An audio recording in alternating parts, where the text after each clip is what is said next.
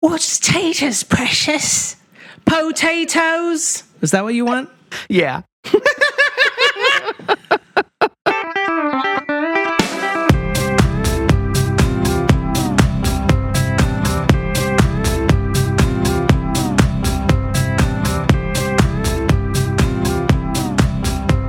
Welcome to Your Inner Child is an Idiot, the podcast where we look back on things from our childhood and see if they're any good. My name's DJ. And my name's Damon. Today we're continuing our saga. Saga. Ooh, saga. I like that. I like that. Makes it feel like a Norse myth. Lord of the Rings, episode two, Two Towers. This and I, how I remember is the the sec the second one is because it has the number two in the title, which I Mhm. appreciate. Two Lord, two rings. Two two towers, two furious. This one had Bow Wow in it, right? This one goes to Yeah. Japan, and then the next one they come back with with Frodo and and Sam well, this and one- everyone. this but one this goes one to- has Bow Wow in Japan. Right. This one takes place in Japan, but it actually takes place between Lord of the Rings six and seven. Oh, weird. Oh, yeah. Yeah. I that's right. Okay. This is the one I get most confused on what happens in it because simply because it's in the middle and it feels very middly. Like the ending is very like, okay, I guess we're gonna leave the theater now. I remember I remember being Oh, kind the of pissed about on. it. I see. Okay. I remember being kind of pissed about it because I was like, you're telling me I sat here and had to go to the bathroom bathroom like four times. And you're not even gonna like give me a ending to the story. So you feel like urine is your payment for a denouement. That's your down payment on like a climax and uh My point is that. I spent nearly an eighth of a day. Wait. how long?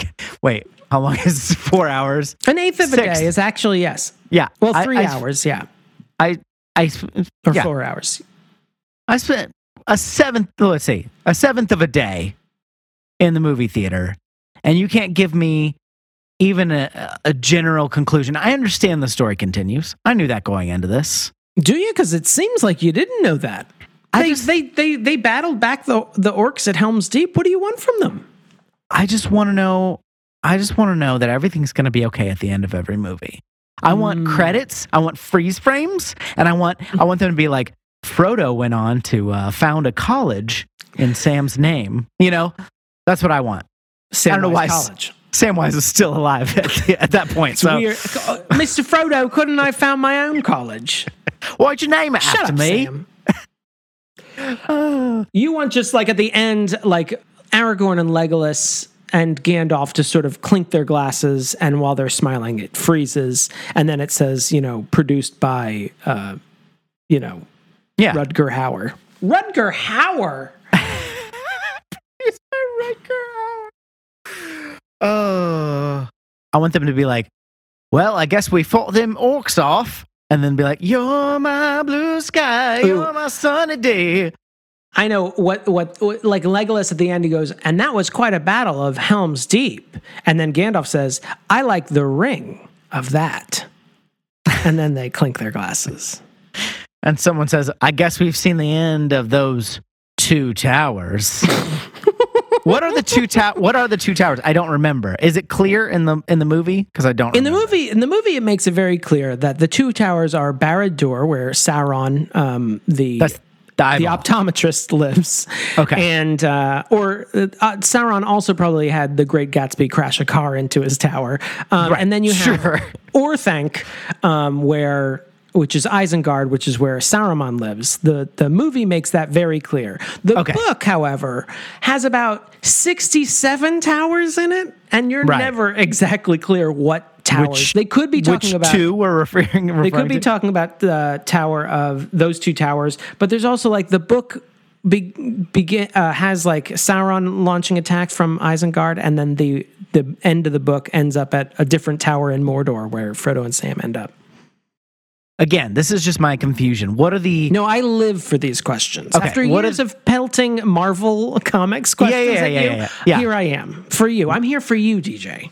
Okay, so in the first one, I'm like I'm I'm trying to remember like the the specific iconography of like the or the like I should story- tell our audience that we are recording this intro without having watched any of the movies. yet. Yes. Yeah, yeah. We haven't rewatched anything yet because we want to we want to go in fresh. And the first one I'm remembering, you know, the fight with the Balrog, hmm who is the also the the boxer in Street Fighter. Yeah, I think there is a Okay. Balrog in the Street Okay. Fighter. Big Or Tolkien that- fans over there. Uh, and that's when you know uh, you get uh, Gandalf dying and saying "Fly, you fools!" as he gets Mhm. dragged down. You shall not pass. hmm He says that too. Yeah. We get all the jokes. The Elevensies second bref- breakfast. That's the first one, right? What about second breakfast? Yeah. Yeah, that's good. That's good shit. It's fun. They're just having fun. They're just, they just thought they were going to Rivendell. This time, time to put your pedal to the metal or whatever the- the, the Middle Earth equivalent of that is. Yeah. And the last one, I can remember some of that, but what are the specific, the big moments in this? The battles of Helm, the Battle of Helm's Deep. Is that the big? Yeah, the Battle of Helm's Deep piece. is the climax of the sort of Aragorn storyline, the Aragorn Gandalf Legolas storyline, and then with Frodo and Sam, it's gets a little muddied because they change the books a little bit, but it ends with them going meeting up with Faramir, who is Sean Bean's brother. Um, who has a chance to deliver the ring to his crazy dad, and he opts out and lets them go to Mordor and do their thing, y'all. Okay. That's what he says. Original cut is do your thing, y'all. It, it's. I don't remember if it's this one or the second one when I realized that there were too many white guys with beards, and I was getting really, really confused. Can't we got a mustache in here or something? Yeah. Give me some distinctive looks, and it, you're not, the names aren't helping. I know they're from the books. I understand. I understand I that- know. You got I Faramir, understand- you got Faramir, his brother, and don't Who looks? forget They did a good job with casting. They look a lot alike. that is some of the best brother casting in movies. I think is is uh, those two guys, Sean Bean and other. Not to mention in the books, everyone's got like three to six names. It's Gandalf they the Grey or Mithrandir or Gandalf Stormcrow. It's like, okay, everyone, let's oh Galadriel or the Lady of Lorien, and we're just going to be using these interchangeably. like I'm really bad at at like names in in books anyway, but like you start Yeah. throwing like different titles in the mix, I'm like, okay, all right, I can't remember who's the son of Gloin and who's not. That's when you're like, you start thumbing through the. Is there a is there a glossary in here? Or? so, do you? Ha- I have no other than my slight disappointment, and I'm not saying it's super reasonable to go into a very clear middle movement of a trilogy and expect an ending, but that is what I felt. Is that I sat there for this long. I deserve some sort of conclusion more than I got. Other than that, I have no specific memories tied to this this movie of the trilogy. Um, I mean, I don't, I, I don't know if I. This is probably my least favorite book in the trilogy. Yeah. Um, and so I was like a little like nervous about this movie, but I think they do a pretty good job of making this a better movie than it is a book. And I think part of the problem is that the book is very much I mean it's very fairly accurate to the book in that there's a lot of fucking battles. And I don't Right. like reading about a bunch of fucking battles. It, Yeah, it yeah. starts to turn into a skim fest for me. I'm like, okay, the cavalry is literally here. Let's keep going. Yeah. As I as I said earlier, they do sort of play around with the Frodo storyline because in this in the book of the Two Towers, he meets up with Shelob, the spider, um, at the end of this at the end of this book. But Mm-hmm. meets in- up with. meets up with her. You know, they sign a record deal, and you know that's coming out next month. That's going they're gonna to have- soon. They're gonna have coffee first to get to know each other. You don't want to rush into that sort of uh, Absolutely sort of thing. But uh, they they decided to push her into the last movie, and so they give him a weird climax with Faramir, which is far less memorable. Mm-hmm. But I think this is pretty good. It's better. I like it better than the book. Wow. So those are my specific memories to the Lord of the Rings: colon the Two Towers, Two Rings, Too Furious.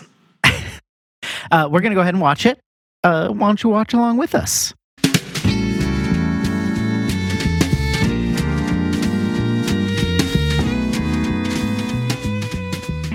Hey, listen. If you're if you've made it halfway through our episode of the second movie of the Lord of the Rings trilogy, chances are you're okay with this podcast. Maybe think about going over to patreon.com slash your is an idiot and supporting the show got different levels you can join at. You can give uh, a little bit, you can give a lot. Uh, we appreciate whatever support you give us. Your inner child is an idiot.com.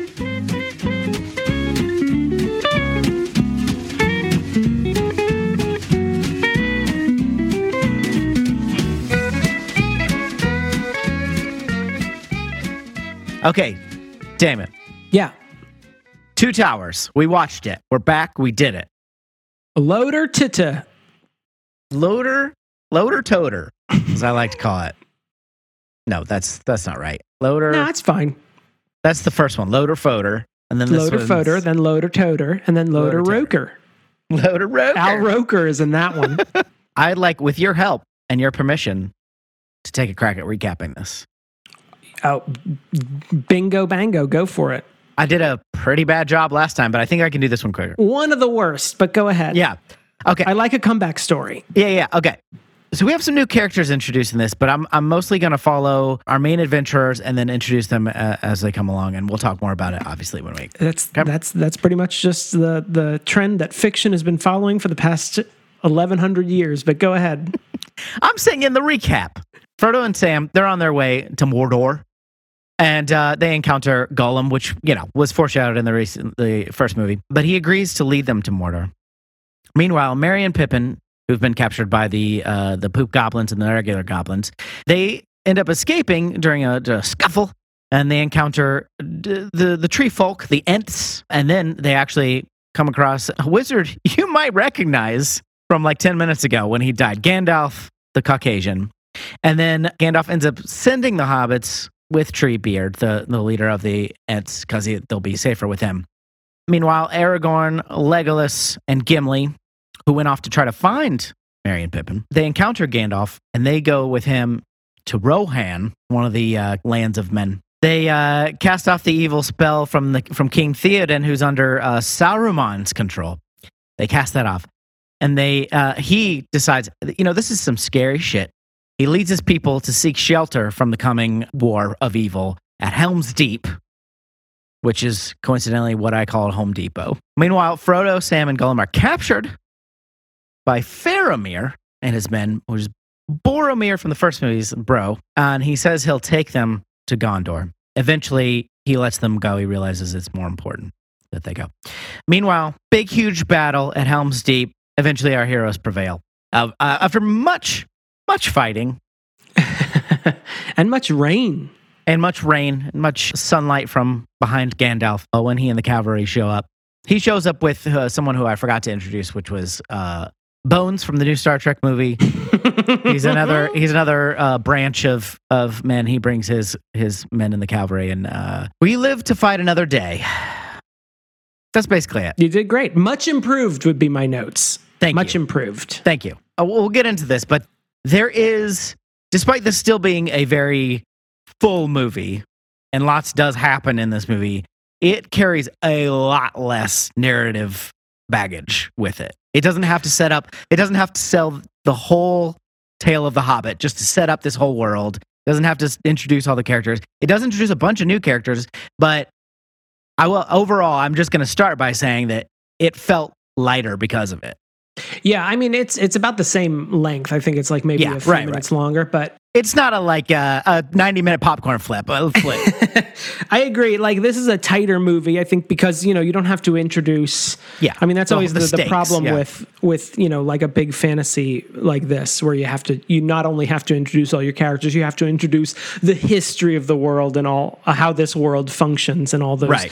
sort of basics you take for granted in just a normal story. But yeah, because they're sort of unburdened by that, this this seems to sort of move at a better clip. Like I, I really like the Fellowship of the Ring, but there is like sort of sometimes saggier moments. I think especially once Gandalf dies, it's sort of like, oh, because that's sort of like the emotional climax of the movie. Right, like, right. After that, you're sort of like on cruise control, and you're like, okay, Elf Town number two. Okay, another one. Yeah. All right, here's a different kind of orc right.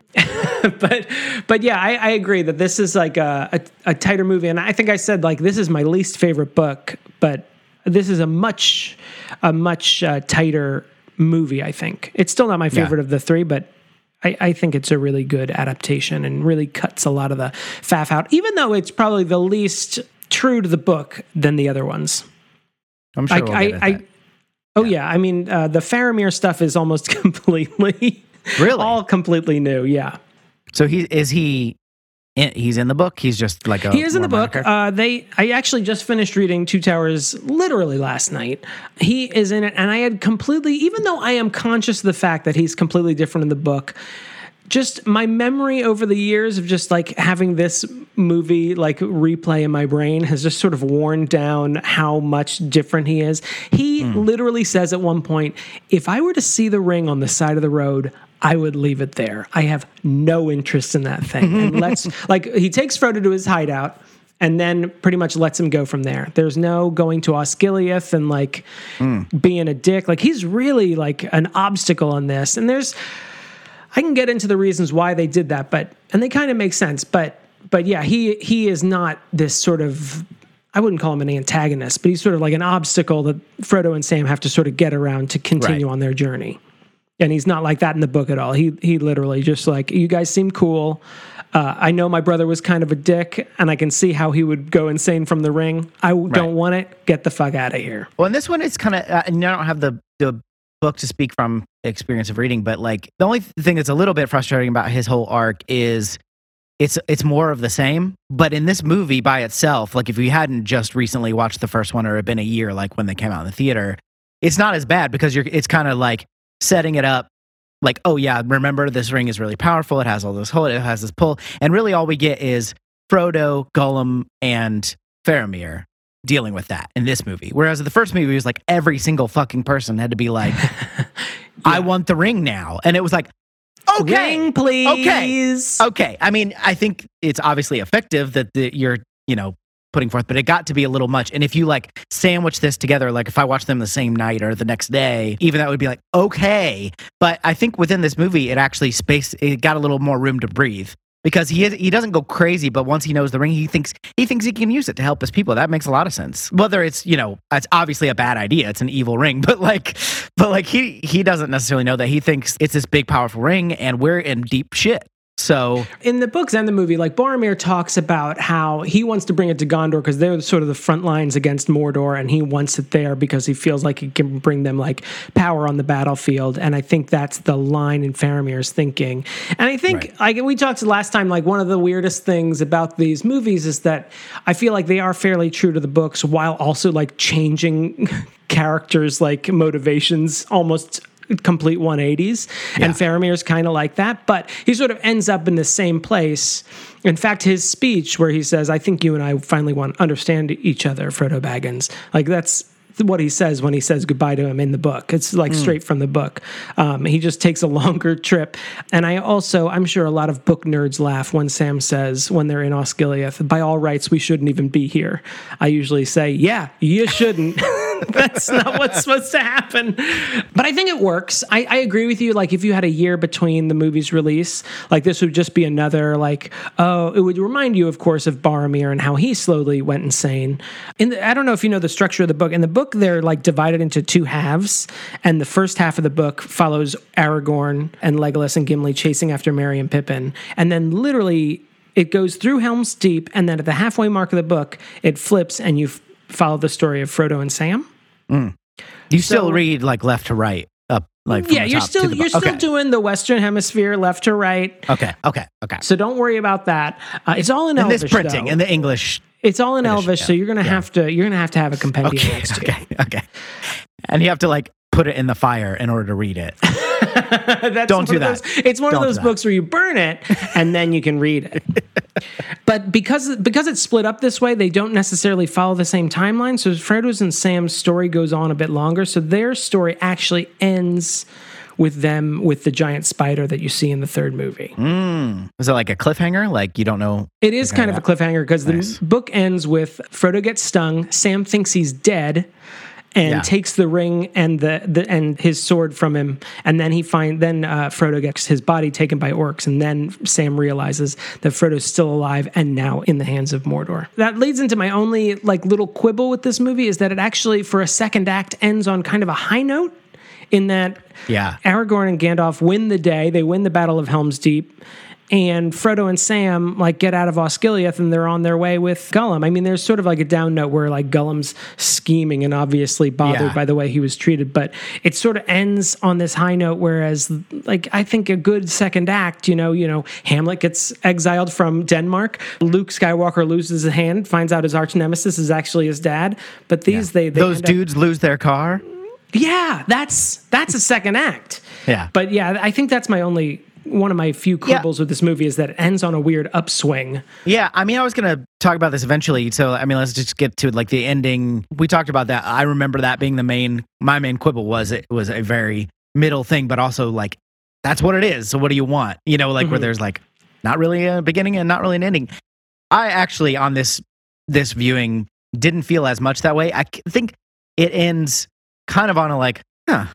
But that's pretty. That's kind of how like Empire Strikes Back ends, where you're like, okay, you know, like it's clearly a setup, and there's obviously it's like you're you survived or you won. But boy, some shit's about to happen. You know what I mean? Like we all know, you know this this isn't the end of it, and like Gandalf very clearly says that. he's like, he's like, He's like, stay tuned next time. yeah, he's like, boy, we're really gonna pay for this in about twelve months. Your time, audience. Our time, a few days, but your Yeah. time, wink. Perhaps in the future there will be a digital video disc where you can watch it immediately.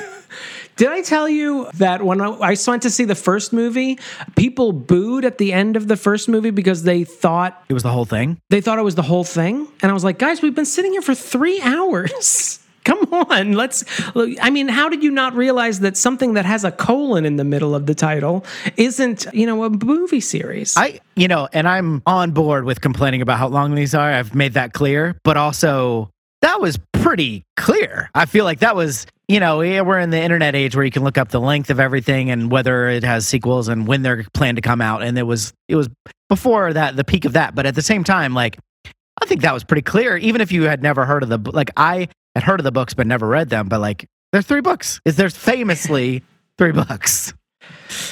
People are morons. What can I say? That's true. That's a good point. I also I am also remembering that the Gandalf half or the Aragorn half the, of that story ends with them going to Saruman's tower and like confronting him, and it's one of my favorite scenes in the book. And it's completely excised out of the theatrical edition of the Lord of the Rings, and uh, it still bothers me. And it also bothered the late Christopher Lee to his end. That happened in this movie. Well, in, in the Two Towers book, it ends with them going to uh, Saruman's tower and confronting him with his crimes. And he tells them essentially that Gondor is about to be attacked by Mordor and fuck all y'all. Doja. Ba, ba, ba, ba. He So had one of those air horns. That's before the battle. No, it's at it's the it's the end of of their story. So it's Okay. after the battle. After they win and defeat Okay. Saruman's troops, they go to him and say, "Hey, dude, we killed all your orcs, and what's your fucking problem, man?" Yeah. I wanted to highlight a couple things at the beginning. So we're gonna rewind back to the beginning. This is me. My name's Gandalf. You're probably wondering how I ended up in a place like this. Well, they do have some like ca- catch you up moments, and I thought they did it. Last time on Lord of the Rings. Yeah. That's what I, that's what I said when I was watching the the rerun of Gandalf's fight with the Balrog. I'm like, Yeah. look, as awesome as it was, I know what happened. Yeah, movie. so that part was a little weird, but before they, the coolest thing they did was like audio flashbacks. Like there, as you're kind of zooming in, like we're doing the credits, and you're zooming into the to what's about to be the flashback. We hear like Frodo going and like we hear a bunch of like overlaid audio from the first movie, and I thought that was really cool because it was like setting up. Like it doesn't really tell you exactly what happened, but you're like, whoa, some stuff went down. And it's like, you know, Right. you came to the sequel. A little bit of setting up is good, but I thought it was going to be because they just did that audio flashback. I was like, oh, this is going to be cool. They're going to be like, here we go. We're going to get right into it. But then they did this 10 minute fight sequence with the Balrog, which actually has probably the coolest shot in this movie, which is when they're both battling and falling down the pit and then they come into a grotto, like an underground lake in the cave, and you see them at the top of the. And you see how you call it? small they are? Like you Yeah. like up close to the Balrog the entire fall, and then you see this like just giant cave and this tiny like f- flaming speck in the distance. And Yeah. you're like, oh Jesus. That was a really cool shot. It is a very cool shot. It is also like Peter Jackson's ethos like why have just a flashback when you can have a big old action sequence? Right. Well, and you know, it is like you get another angle on it because we just saw him, you know, dying and we assume Sure, he's yeah. dead. And immediately, remember this character you thought was dead?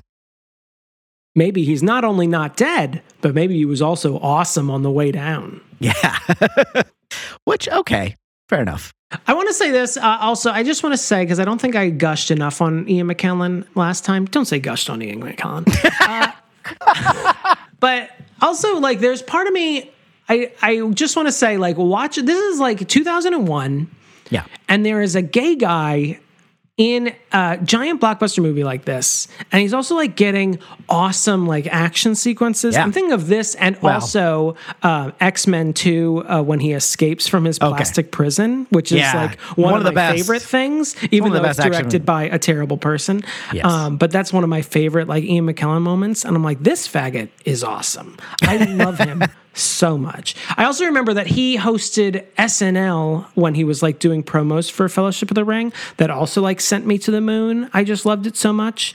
I just want to talk about how awesome Ian McKellen is. And now that I'm re- saying it, I remember I also talked about how awesome Ian McKellen was in the first episode. But so I'll probably just do one for Return of the King just to round it out. But I just want to reiterate how great he is. He's very good at this. And this is old hat for you and I because we quote it all the time. But if you have not seen the episode of Extras with Sir, Sir Ian McKellen, highly recommend it. He plays a fictionalized version of himself. It's great. And If I were to draw a map of my performance, it would be Sir Ian, Sir Ian, Sir Ian, wizard, you shall not pass. Cut. Sir Ian, Sir Ian, Sir Ian. he gives real insights into the acting process. How do I know what to say? They write it down for me. How do I know where to stand? Somebody told me. It's amazing. Should we make lembas bread? You and me? Oh, I don't know. I I mean, I can't tell if it's supposed to be great or supposed to be terrible, or maybe it's just supposed to be great until, like, you know, when you've had old bread and you're like, what the Yeah. fuck is this? I'm gonna be a fun experiment. I mean, is it Bon- just bonus unle- I guess it's not unleavened. It looks like it's semi-leavened, It looks like a shortbread, but I'm, I mean, it's yeah, but it's not super. I mean, there's bubbles in it. That's true. It's not. Well, it's not crumb. Well, it is kind of crumbly. It looks like a really dense focaccia, if I were Yeah. to guess, wrapped in a giant mallorn leaf. I have to say, Lauren w- was not really paying attention. Um, she was doing stuff on her computer. really for the best, honestly. but you know, when you're when you're not really watching a movie, but then like a lot of times when you look up is like the most raucous, loudest moments, and that usually involve the orcs. And uh, apparently, if you just like look up, she's like, "This movie looks like a Monty Python skit." Because every time she looked like it'd be orcs in armor going like, like, which is like okay, well, you know, I don't think the They're just sort of marching on the plains. Yeah. It has a very Holy Grail yes, uh, feel, if, especially out of context. Just shots Yeah. of people running across rocky terrain. yeah, and like the close-ups are kind of weird. And uh, to be fair to this movie, I think the visual effects are generally very good. But also, to be fair to her, if you just kind of look up. and that got, I, I kind of get what she's saying. Uh, it's funny that she made that connection. My spouse, uh, he made the connection to the one of the orcs at one point is sniffing the air, and the head orc is like, "What? What do you smell?" And uh, and the other orc says, "Man flesh." And then uh, they, you know, they run away. Uh, but Tyler thought for Sex in the City three that a good recast would be that orc that says man flesh. Since since Samantha is wide Yeah. open now, why Yeah. not recast her as the Uruk-hai? Uh, he has a lot of pithy sayings. Can you just imagine uh, Kim Cattrall saying, "I'm going to put a maggot hole in your belly"? now that seems fun, right? Looks like meat's back on the menu, boys. Well, I mean, you have to do. You have to give it the. Looks like meat's back on the menu, boys. that does kind of All work, with a Cosmo actually. in your hands. so wait, the orc is talking Why, like why alive? Do they give good sport? These are all these are all great. what about their legs? They won't miss those. This is just that YouTube where they do the orcs with normal voices now, but I'm just doing with Kim Cattrall voice, which is not a normal voice, so it's completely different, Your Honor. for copyright reasons. So let's talk. Let's talk new characters. Let's meet the new gang. We got Dimple Chin White Lady. Um, Ah, uh, uh, uh, Eowyn, not to be confused with Arwen. Arwen. Arwen, okay. Audrey and they- one and Audrey two. I think it's also made more complicated because I'm not reading those names, so it just sounds like the same name. Because they're always, also I do get a reading little them with the with people, and then I Yeah. realize that there is like uh, a, a I know that they're spelled completely differently, but then when you're like, if you just hear a bunch of people saying Sauron, Saruman, Sauron, Saruman, Yeah. Sauron, Sauron, it's like it just sounds like a bunch of sounds. Well, Sam Sam Sam Sam Sam Sam's coming, and Sam Sam sent his armies, but Sam Sam's armies are a little angry at Sam Sam's armies. Samsam's attacking Samsam. That doesn't make any sense. I thought they were friends. oh, Sam Sam betrayed Sam Sam. Okay. Oh. It's Well, Samson's. Samson's under Samsam spell. Yeah, totally get that. And you know, to my American ears, like uh, you know, people with with the the you know softer. this isn't like this isn't true history of another country. You you know that, right? no, I'm saying like uh, they all have English or that kind of accent where they often have softer R's. Uh, And yes. so, like, Sa- Sauron, Saruman, Eowyn. that's why they should have cast a bunch of Bostonians Eowyn. in it. Arwen and Eowyn. Uh, okay. Anyway, White Dimple Chin Lady is what I call her. So let's go ahead and talk about her. Okay, so she she is Theoden's. Okay, we we come across King Theoden, and he's under the spell of earworm, or what is it? What is his name? Worm. Tongue. Grima Wormtongue. Doc Cochran from from Deadwood. Also, Chucky. Oh, is he Chucky? He's the voice of Chucky. Wow. So you have a scene with Chucky and Dracula in it for a while. She is his daughter, right? She is Theoden's daughter. technically his niece, but I mean it's Oh, the same. okay, uh, okay. Six of one, half dozen of the other. Great. Okay. Does she have like history with Aragorn, or just immediately falls in love with him? Um, I think she she falls for him. It, I don't think they have a history together. No, Or like, does she know who he is? she might know who he is. Okay, But he's very I don't- he's I very don't good think they looking. I mean, a other. little I crush mean, makes sense. Actually, I wasn't feeling him in the first one, but for some reason in this one, I was like, no, I get it. I get it now. that shot of him when he comes back from you know people think he's dead and he opens the doors is from the trailers. Yeah. It's a, it's a weird it's a weird choice, but it works. Like, why did they do decide to do that? I don't know. Except for Peter Jackson was like, "This is gonna look fucking cool," and he was right. He is very right. it does look cool. At first, I was a little frustrated because I was like, I remembered being confused by her deal in the movie, and then I was prepared to be confused again. But I think I pretty much got it. It's like because it's like, does he have a thing with her? It's like, no, she she feels she has a little crush on him, Yeah. and he's uh in still in love with Sleepy McGee. with uh Steven Tyler's daughter. She drove him crazy. Crazy. It is. Crazy. For her. I just want to say, baby. it is very weird to have a very sexualized your daughter in many music videos. I'm sorry, it's weird. They're great music videos. She's very good looking. I'm into it. They're great songs. But when I think about that, I'm like, that's kind of weird, right? I, it is true. I mean, you have to like sort of think about how a music video is produced. It's like Steven Tyler's not directing the mu- music. Video. He video, wasn't even, but he probably still- barely knew that It's that was still happening. weird. It's absolutely weird. Lacey Silverstone, too. She's not related to any of them, so that's No. not as weird. Okay. So, other new characters. We've got one down. Go, keep going. We got a we got the wind at our backs. we talked about Worm Tongue. So does so Wormtongue works for Saruman? Uh, yeah, he's sort of moonlighting as uh, Saruman's uh, guy, and he's also like the the right hand of of Theoden. So Wormtongue put like a spell on Theoden through or via Saruman. Who put the spell on him? Ring. because you're mine. Sorry. That's a good Bette Midler impression. I uh, believe how it is explained in the book is that I think Grima is is he's a Rohan man. Roman. And he is that one taken? Roman? Is that okay? That one is taken. That is, okay. Uh. Sorry, we'll have to figure Damn. out something else. Damn. Um, So close. I guess at some point, like he he became part and parcel with with Saruman, And I think the idea is that through some scheming, uh, he sort of whispered these words into uh, Theoden's ear and eventually slowly like wore him down and sort of weakened his resolve and, and re- weakened his resolve. And he sort of became sort of sickly and old and, and less clear thoughted. I clear the thoughted. movie- Can I say clear thoughted? That I doesn't mean, seem right. you can. It's stupid, I but mean, you I'm, can say. it. I'm able to say it. I think that goes back to maybe that that line from the book where Saruman has like a sort of an ability in his power of persuasion. His- voice. Hello, everyone. Is He- this thing on? It seems like an like it's played like an exorcism in the movie, where it's like he's clearly like under a spell. His eyes are like glossed over, and he's very unhealthy. And he had fingernail fungus. Did you catch that?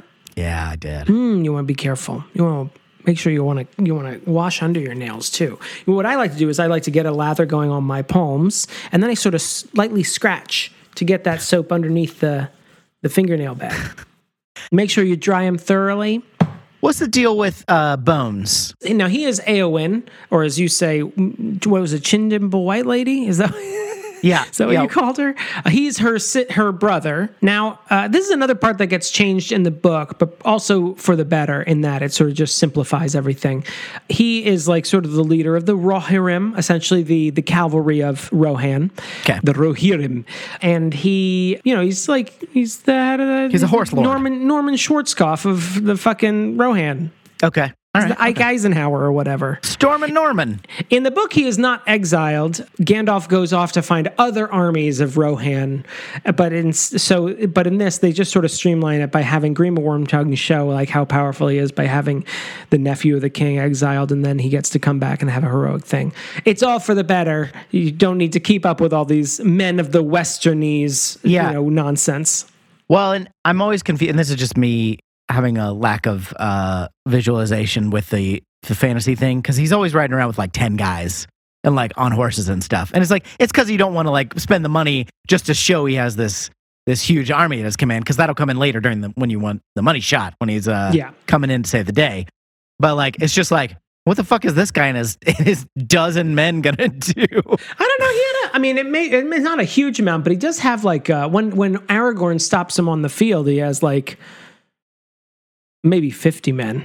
Yeah, it just didn't That's seem not a like huge amount. You're absolutely right. I it see didn't what seem you're doing now. yeah i was i was uh using hyperbole for for comedic effect karl urban uh, also great in the boys if you watch that Oh, I haven't watched The Boys. very The, violent the first reviews Very told me I didn't have to watch The Boys, and then the second season reviews told me I should be watching The Boys. And I'm like, you just told me not to watch it the last time, so I don't want to catch up now. It stresses me out. it's not the greatest show ever but i liked watching it except for also it's pretty viscerally violent and it's pretty gross tree beer okay TV. so we there's a race oh wait, that's also of- taken.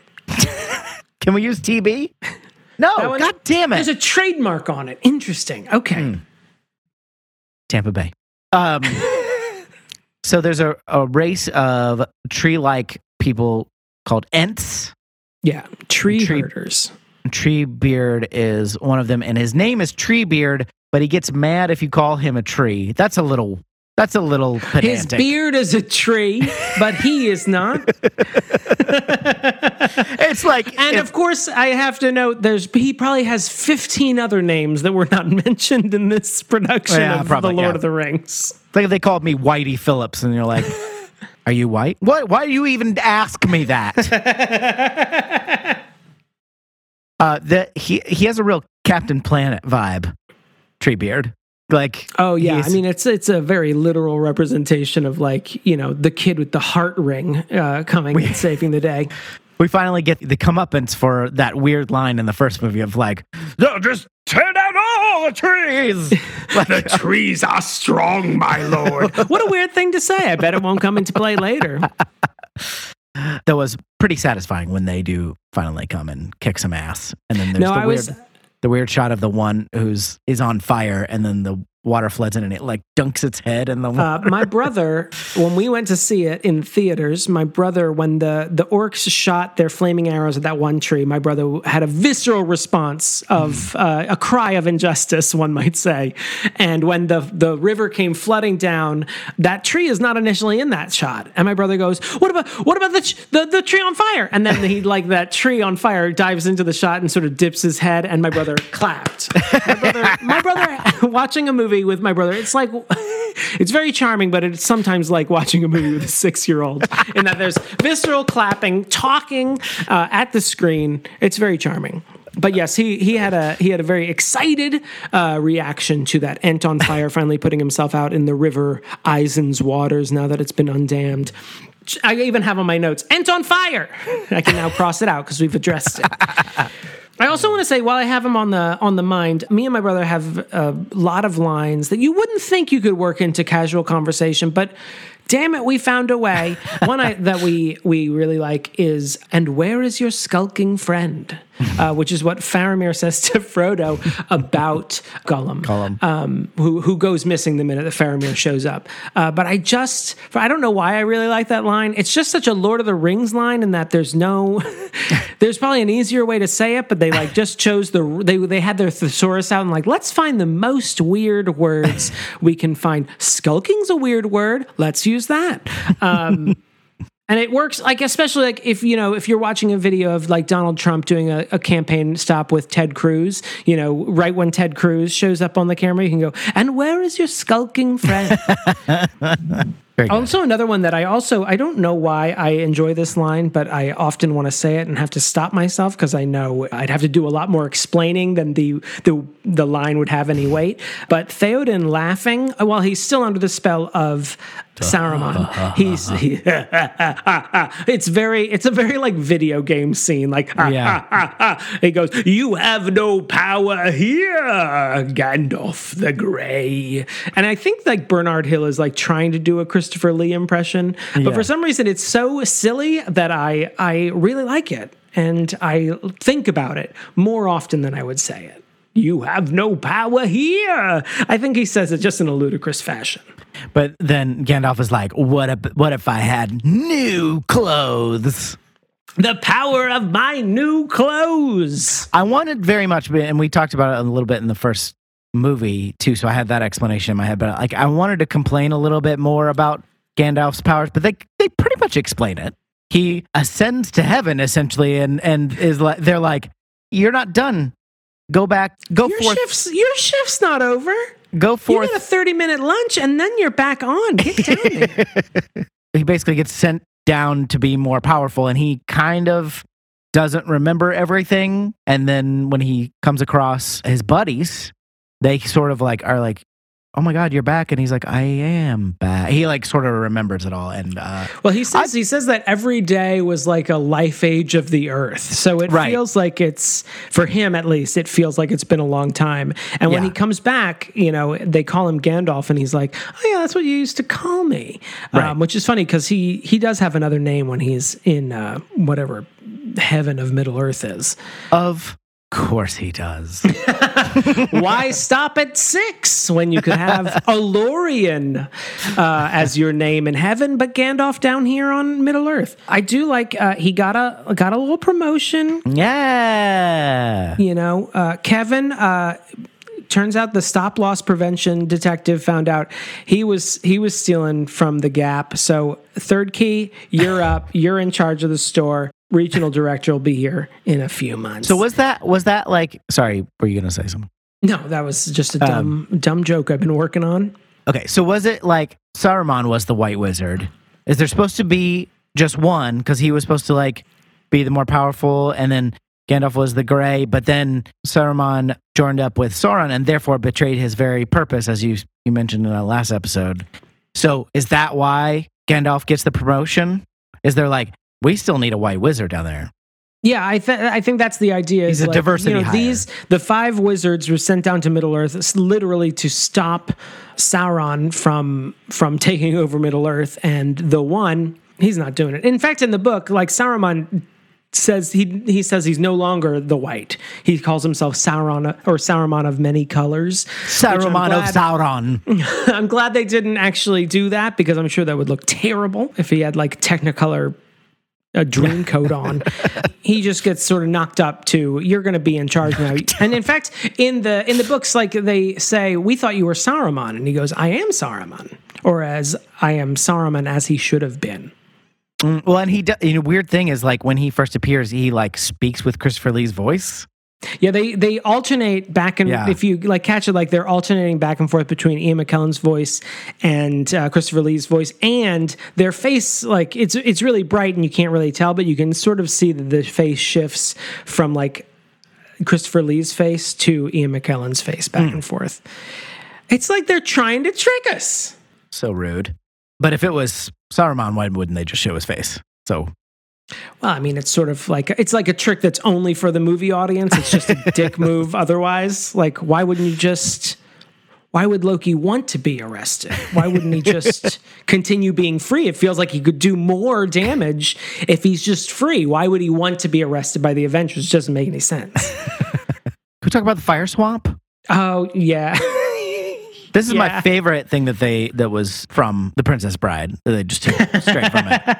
no RUSs though. Yeah. Unfortunately, But we do get corpses that are still alive or something floating in the water, and then Frodo just like begging for dermatitis, just diving straight into the water. close your mouth at least. Ugh. Frodo, you are gonna get some sort of fungus for sure. You, whatever Theoden has, you're gonna get it, but like in your eyes. But that was uh, genuinely creepy because they there are all these well preserved corpses laying Keeping face it up tight. in the laying face up in the water, and then they randomly open their eyes. They're clearly, I, you know, it's some it's magic. I don't know how that happens, but I thought that was really creepy. And then, of course, the ring wraith flies over on his dragon. Tyler calls. I'm trying to remember what Tyler calls it. He calls it It's a penis upside dragon. down mouth dinosaur. Upside down mouth dinosaur, um, because his it's kind of like a whale mouth, and that the, the the actual lips are like so high up on the head that it looks it looks like a fucking bulldozer with wings. It does. It does. In the books, I think they are literally just, I mean, they're large birds. They're described as large, like vultures almost, that they're flying around. Uh, but in this, uh, Peter Jackson said, now, birds, what if it was like a dinosaur? Fair enough. I'm Not like, wrong. Yeah, sure. Whatever, man. They Well, I got was wings. I was looking Would up. Samwise Gamgee know what a dinosaur is? Would he, if he saw a flying dinosaur, wouldn't he just describe it as a large Like a bird bird. of prey, maybe? Well, I was gonna. Uh, you, you're gonna appreciate this. I uh, I looked it up because I was like, "Holy shit, there's a dragon!" So I guess. Uh, and again, this is a very quick research while watching the movie, but apparently they're like the evil alternative to the Eagles. Oh, okay. Again, not the band, the actual Eagles that are in this. The evil Because the. Eagles, we all know the evil alternative to the Eagles are the Eagles. I was going to say Kiss, but you're right. Yeah. It's, so anyway, that that kind of actually satisfied. I was like, okay, a dragon would have been a. It was. I guess it's not really a dragon in the sense that Schmaug. Schmaug is a is a dragon. I thought it would have had more of a reveal that there was a fucking dragon. But well, I feel like it is. It's this creepy. It's a kind of a weird, creepy. eerie shot where you see Yeah. the Nazgul, and you just see him. It's kind of mirrors one of the sh- the early shots of in the first movie, and then it like pans out, and it's he's like dr- like riding the fucking Loch Ness monster through the skies like a, a small child's fever dream. Mm-hmm. It is ludicrous. I do kind of like it. it's also like because they were on horses in the first movie. It's like upgrade. we got the new models. it also makes me wonder, like, why didn't you start with the fucking birds? Yeah.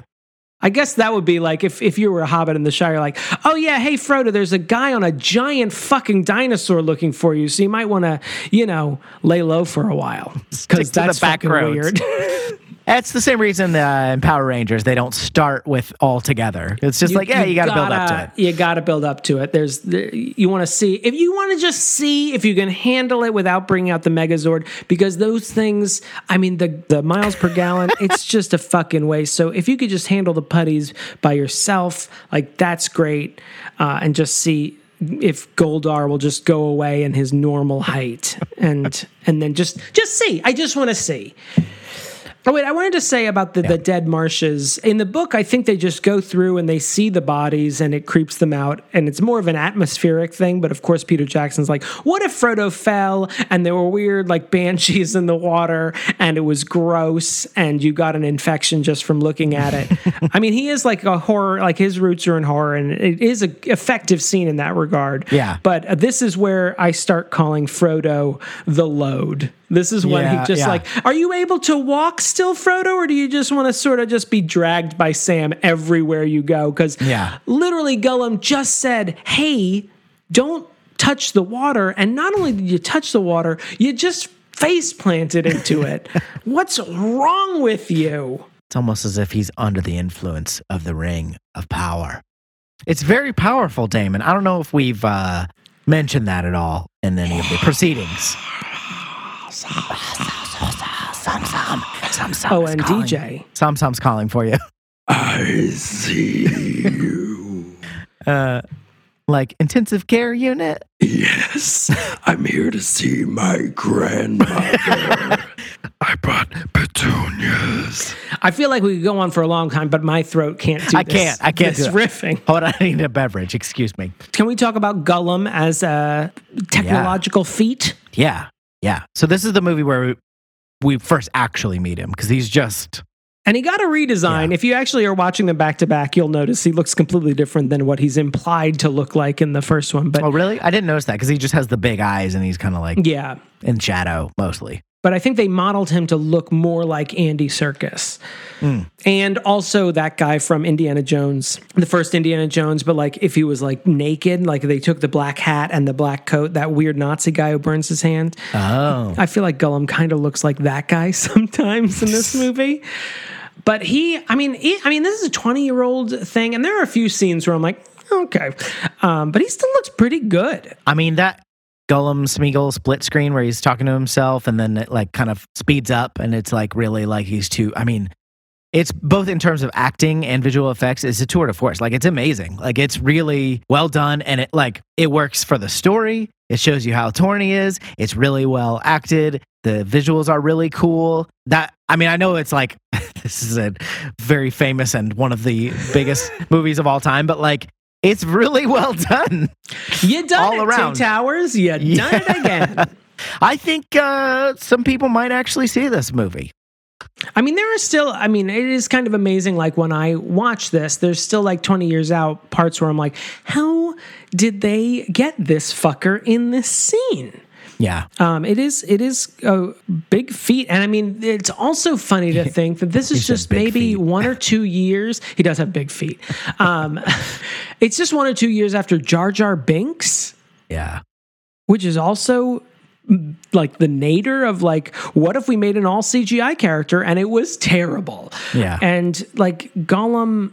Gollum's one of those characters. Like the minute he was in The Hobbit, I was like, I love this character. He's so he's like fun and you kind of want to spend more time with him just because he's so funny but he's also like you can tell he's just chaotic evil and it, that Yeah. also makes me uncomfortable that you never know what he's going to do next and he's given a lot more pathos in in this in both the book and the movie i think they do a good job i think that scene you're you're describing is like a great moment where you know he's able to sort of push the bad side of him the gollum i guess side of him away and then there's also a corresponding scene after faramir sort of beats him up and he and gollum comes back and it's this creepy scene where they sort of beat the shit out of Gollum, which I'm like, what the? This, I never liked that scene. Uh, Yeah. I think. I think I didn't like it at the time because we were still in the Bush years, and it was like, oh, so you're just going to beat the shit out of this guy to get information out of him? Right. Great. That's neither here nor there. But We're there- definitely not doing that anymore. So don't worry about it. You don't have to look it up. Yeah. But uh, there's this great scene where they've sort of tossed him off to one side of the room. They're trying to figure out what where they're t- where Smeagol is taking Frodo and Sam. What is his plan to get them into Mordor? And he's just lying with his face like turned away from the camera, and you see his hand start to like rub his shoulder, and he goes, Smeagol. And it's like this weird, creepy, like sweet voice, like Yeah. Smeagol, come on back. I've, I'm I'm here for you, man. This also has another great uh, Damon Jason favorite, which was, "I told you they were tricksy. I told you they were false." Especially with with Damon and Jason, who like to lie about our accomplishments. Uh, it's a great, it's a great, it's a great comeback to either one of us. I thought you were gonna call each other stupid, fat Stupid hobbit. fat hobbit, always so polite. It's just yeah, it is a really great performance. That's really um, what up. and and uh, technological feat.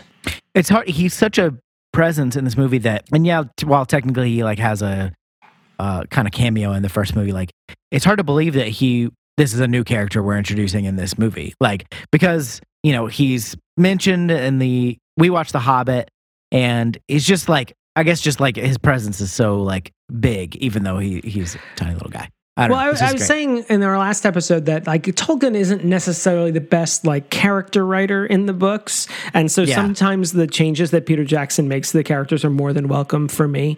But like with the two, the two standouts for me are Samwise Gamgee and Gollum, and how they're they're really well created characters. And Gollum, one one of the things that kind of amazes me about Gollum is that he was a character that was invented in the 30s and then revisited here in the 50s.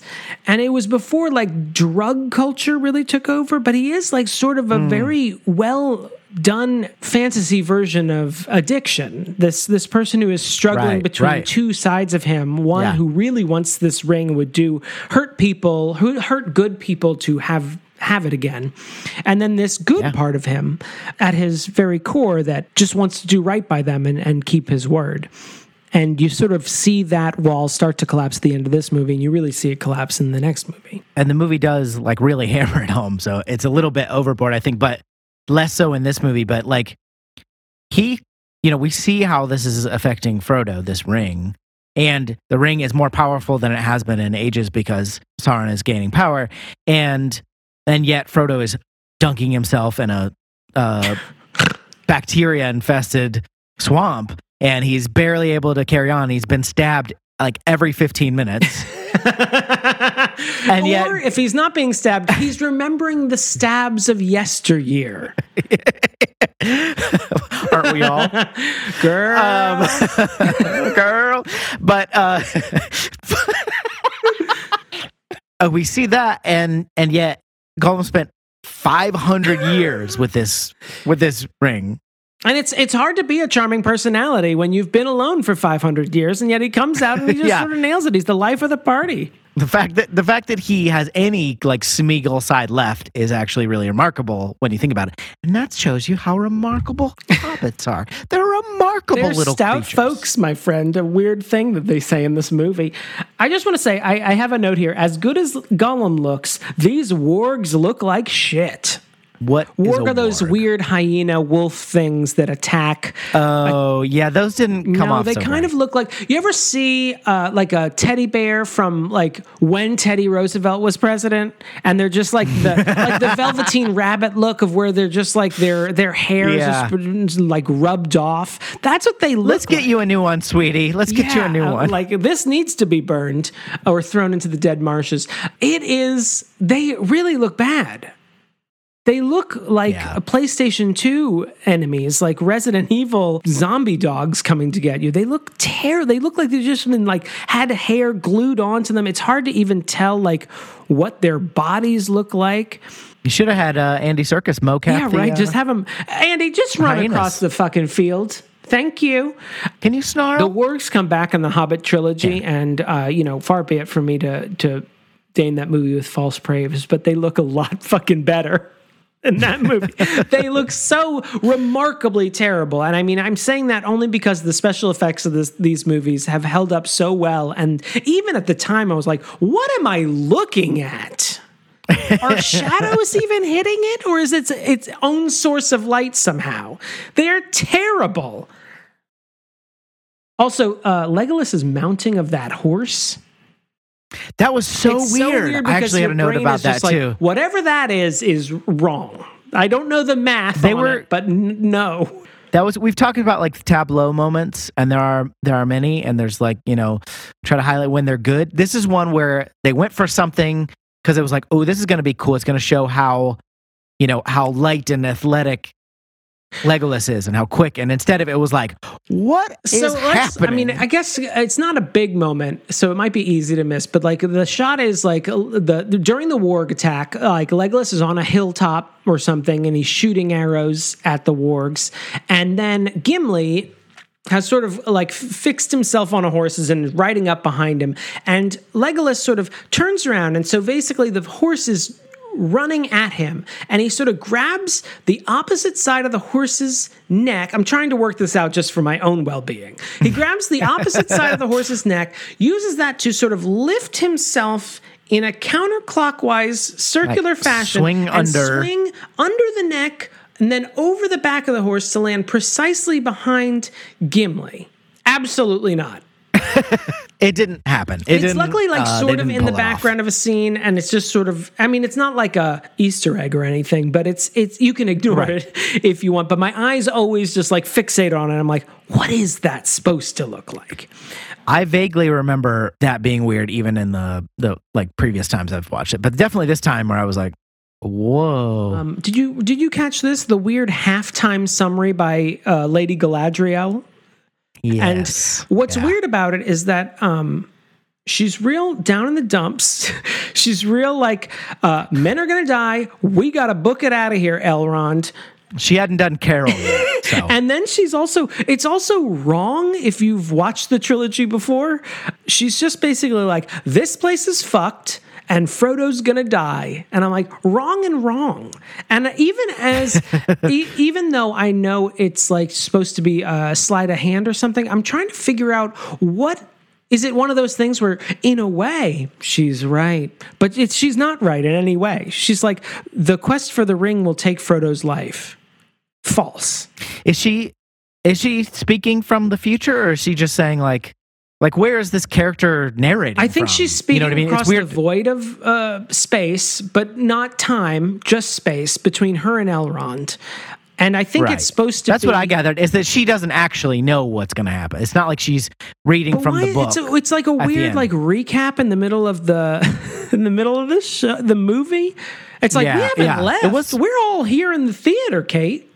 You don't have to recap it. well, they told me to, so I have Actually. I mean, I think part of it was like, I think Cate Blanchett's career was on the upswing, and they're like, look, we have Cate Blanchett. We're going to use Cate Blanchett. Between 2001 and 2002, they were they realized we got to get some narration. We got some Blanchett narration Um, in she here. also, I think it's also because we talked about the Ar- Arwen storyline that got cut, which I also was a big thing. Arwen or. Arwen? Ar- Arwen, Arwen is live is Liv live. Tyler, yeah. That's Liv. Um, okay. So originally she was going to be at the Battle of Helm's Deep, and uh, toxic masculinity got in right, the way. right. And the fans, before they knew what the Snyder Cut was, they were like, "Get Arwen out of Helm's Deep. Girls don't have swords." And so, for whatever reason, the production acquiesced, and they they had so Arwen is not in Helm's Deep. The elves do arrive, so I think that's what Cate Blanchett's little speech is supposed to do is like give an excuse for Okay. the elves to arrive at Helm's Deep, which is not it's something in the book that is wholly in the movie. But probably the first time I watched this movie with the idea that Arwen's storyline got weirdly altered in editing and her flashback, what have you, like in the midway point of this movie, she gets like three scenes almost back to back, which are almost like a three act Yeah. play, just like shoehorned into the middle of this movie where it's just a shot of Eowyn, a chin dimpled woman. She asks Aragorn, "Hey, nice necklace, Chin-dimpled man. Where'd you get? What chick got you that?" and he's like, "Oh, uh," and then he's silent for like twenty minutes, I assume, while everyone just stares he silently. just stares off into space. and he remembers like getting it from Arwen, then Elrond telling him like you're fucking this shit up for me, and then he's like I got to give this necklace back to Arwen, and then he's like oh uh, she's an elf and she's going uh, to the Undying Lands with the rest of her kin. Don't worry about it. I'm single. Like she's cool with it. and then later, like he gets knocked off the edge of a cliff. He goes unconscious, and he has like a dream of Arwen. And they're like being flirty and as sexy as Middle Earth will allow. Then there's a weird scene between Arwen and Elrond. Where he's like, fuck that guy. And by which I mean, don't don't, love fuck me? that guy and come back to Elfland with me uh, across the sea. Don't you love me? Your dad? I'm like, this is toxic. Not to mention, he's like, it's the most depressing speech. He's like, even if you got everything you wanted and he defeated Sauron and he became king of Gondor, one day he will die and you will be alone forever. Like, come on, come with daddy over to the Undying Lands. Then she's gone from the rest of the movie. It's all like, all right here. It's so weird. Is that necklace a symbol or is it actually magical? I've heard different interpretations. My head canon, as the nerds would say, uh, is that it is just a symbol of her immortality, the her symbol of her love, and the fact that she is willing to give up going across She- the sea yeah. and staying with him hmm. as a mortal. So it doesn't like grant him immortality by having No. it or something. It's just like she's saying, I love you. Take this to remember that I would gladly If she had a wrestling pin, she would pin that on him. a wrestling. Sorry, pin? I was raised in 1955. Whatever, you know, know a, what a high is. school high school ring. a brooch. is that what But it she had a carnation maybe to stick in his lapel. I'm gonna go ahead and do a, dive into my questions. Okay, yeah. I only I only have a couple. So is the cloak that are the cloaks that Sam and Frodo have magical that turns them into rocks? Uh, yes, this is probably one of the and he does he does mention like Sam is like right after that he's like sure glad we have these elven cloaks and it was like okay Uh, I think we talked last time about how in rewatching the theatrical versions versus the extended editions I'm used to, I realized that a lot of the stuff that's in the extended editions is really just for fans of the books. But probably the one egregious choice they made was they cut out the part where they where Lady Galadriel, Cate Blanchett, gives them these cloaks and sort of explains how they work. So yeah, they are semi magical Okay. and they they can hide you. They're they're sort of like camouflage cloaks, but nicer looking. okay got Remember it in the, the 2000s when people were wearing like blue camo a lot or like pink camo? What a terrible time we lived through. Do you remember that trend? that was happening a lot Ugh, I saw it all the time. I don't remember that but I've never been very fashion forward Neither were those. in fact I'm.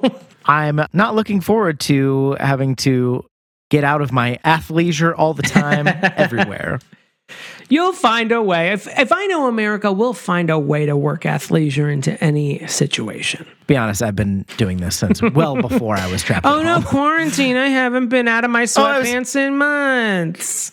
I was just on my way to the gym. Can we talk about Helm's Deep as a place? Is that significant beyond just being a cool build? It's I'm cool. sure there is It's a cool looking. fans of the Lord of the Rings who are more into battles than I am. I'm sure could give you a lot more.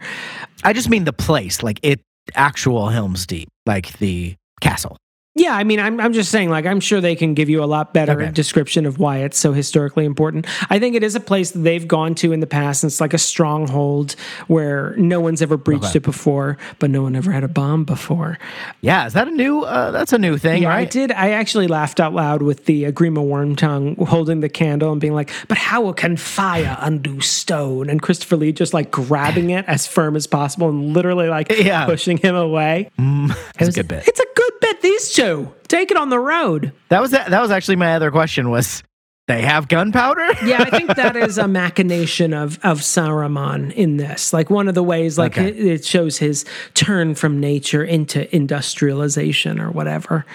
Oh, it's almost like there are metaphors in Yeah, this. Yeah, even the says he has a mind of uh, gears and metal or whatever. You know, I wish someone had Do you see how the trees literally like released nature to kill all his orcs? I am the Lorax and I am a tree. I'll tell you, when they are getting ready for battle and they show a map, I think Faramir shows a map of what. I was like, that's super helpful. He's like, here's where this makes a lot more sense. Here's where Yeah. they are. I don't know who they are, but maybe if someone were looking at the map and they had been following other people's stories, they might know the significance of why we're looking at Helm's Deep right now. that was that was helpful. One of my favorite things about reading the books is like flipping back and forth to the maps. Absolutely. Um, I Yeah, think it's also one of the genius things about the Game of Thrones series is that they were like, what if we just made the map the theme song? And you literally can like pick up on the location between these spots, like just from watching the fucking credits. Yeah, I did. I did like that they worked the map in into this one, although it, you've already been through five hours of it. Right. It's a you, you earned It's like this. you get the Cate Blanchett recap and the map halfway through. Congratulations. I also want to say this is. Uh, I'm sure we'll touch on this in the third movie, but we start to see uh, Legolas and Gimli. They have a very sweet Yeah. moment where they're looking at the orcs coming into battle, and I think Gimli says, "I wish I could see what was going on," and Legolas says, "Would you like me to describe it to you?" Or should I find you a box? And like Gimli glares at him, and then they both start laughing, and it's like it's buddy cop time. It's It's charming, and they they are counting enemies that they is slay, which is a little gross if you It's think about it too much. disturbing. But it's but it is uh, fun. Like they're they're buddies. like friends, like equals. I found I had some other quotes, not many, but this is the this we do get. Toss me. Oh yeah, it's the the resolution to one. no one tosses a dwarf. Sometimes some people toss Yeah. a dwarf. I feel like you've said this before. Anything, in anything's my possible. presence. If I've worked, you have no power here. Gandalf the Grey into conversation. I whatever this is, without even knowing what you're about to say, I'm sure I've said it before. You said like that is no orc horn. Oh wait, no, that's not something I've ever said. Are you sure? Because uh, yeah, uh, Legolas hears the elves coming to to help out, and it, they they hear a horn, and he goes, "That is no orc horn." Um, I've I've said uh, that's no moon, not from this trilogy. Uh, I've said what is this new devilry uh, from the last movie, but I don't think I've ever said that is no orcorn.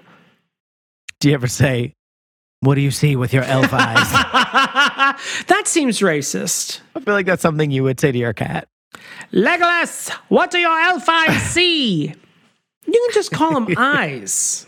They're just eyes, okay? what is wrong with you? I'm really starting to think this That's is a bigger deal to you, Aragorn, than it is to anyone else in the Fellowship. that I am an elf. Let's go to the verdict. Please.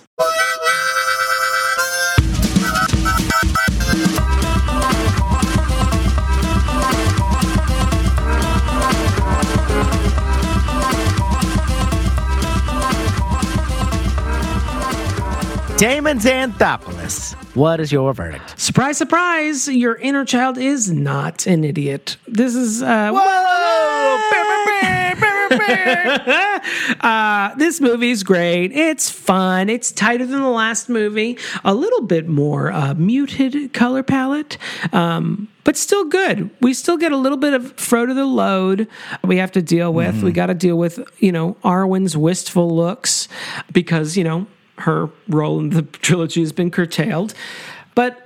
I love it. I love the March of the Ents. I love. I think Helm's Deep. Actually, Helm's Deep is a battle. Like I, I talked about how reading battle scenes in the book. I'm just like Yeah. just glazing over, just like counting the pages. It's kind of like an awesome battle. I think partly because it gets to be like cut between the Entmoot and you know going with uh, Frodo and Sam on their wacky adventures. It's like it's pouring rain. It's like visually kind of like amazing in terms of a battle sequence when that rain starts. It's fun. Uh, yeah, it's great. It's got its own like three act structure, which always makes for a, a compelling like set piece. And I love a, a mid mid movie recap that is delivered by Cate Blanchett and factually inaccurate to the movie we're actually watching. Plus, anytime that Elrond uh, is moving his eyebrows in any fashion, sign me the fuck up. He's got that. He's got a br- Brow, intense brow. He's got a brow you could set your watch to. I agree. Your inner child is not an idiot. I was expecting to be a little bit more bored by this one because it's the middle one, because there were elements of the first one that were a little bit sluggish. And I feel like, like we said, I feel like this is actually a little bit tighter. A lot of stuff happens, and yet we're we still have more story to tell. You know what I mean? They did the, they did the job. Gollum alone is makes it a good movie. I feel like he's great, really compelling, really interesting, really funny. I, f- I think there's more comic relief in this movie, even though the first one might be a lighter movie just because we're de- getting deeper and deeper into Sauron taking over and battles and stuff. But like, we get Gimli and Legolas, we get Gollum being funny, we get the the whole Ent thing is pretty funny. It's great. Your inner child's not It's an idiot. fucking closed. What do you think, everybody? Email us, your inner child's an idiot at gmail.com. Tell Damon why he's wrong. But leave DJ out of this. Don't. I am very fragile. I'm in a very tough place right now. 615 576 0525 if you want to text us or leave us voicemail. You can find us on social media Twitter, Instagram. Instagram, uh, Damon does great drawings for every episode. Every episode. I told you I'm working on it. No, you've been you've been doing a really good job, and I, I think that Damon, you don't get enough credit. Um, we, we might end up cutting this out because this is not very funny. But I edit the, these episodes for a, a lot of them. I should say I don't edit all of them. And you don't get enough credit. Damon does a fucking full on hand drawing for every single one, and it's amazing. Full color. You've been into do, nobody asked you to do full color, and yet you do. And with uh, you know, that blue tint I've I've been working into it. You ever notice that? Yeah, I noticed The that. black lines are I now call it blue lines azul. are, are uh, YICIAI uh, navy blue. Wow, you did uh, pound sign zero nine nine nine uh, eight eight. Oh yeah, Zero- one of my whatever it is. favorite hexadecimal codes. it really brings out my eyes. If you want to support the show, you can go to patreon.com slash your inner child's an idiot. We want to thank our current patrons, including Karen Curd, Lindsay Nell, Jonathan Day, just cuz the zesty Jacob Grimm, particle man. Damon's Australian accent, Too realistic. Uh, Heather Tuggle, dramatically placed hot dog, Larissa Maestro, T. Smith, Jeremy Powlin, the supreme ruler of this podcast, Kevin from Cleveland, Captain Jean-Luc Picard, uh, Brandon Hardy, His Honor the Mayor, Dan McIntyre, and Justin Shea. Thank you all very much for supporting us. We really appreciate it. If you want to become a patron like them, patreon.com slash your inner child's an idiot. Could you go ahead and name the regions of Middle Earth while we play while we play out? Yeah, I mean, you got fucking Eriador. That's uh, where the Shire is. You know, you mer- move over to the Misty Mountains. Uh, you've got Imladris, of course, right on the, the foothills of the Misty Mountains. What about Then- South Imladris? Have you ever been there? I have that, they have that new mall I there. wouldn't. Uh, after dark, I wouldn't be going to South Imladris. Let's Racist. just. um, you, you also got the Misty Mountains. You got Mirkwood. You got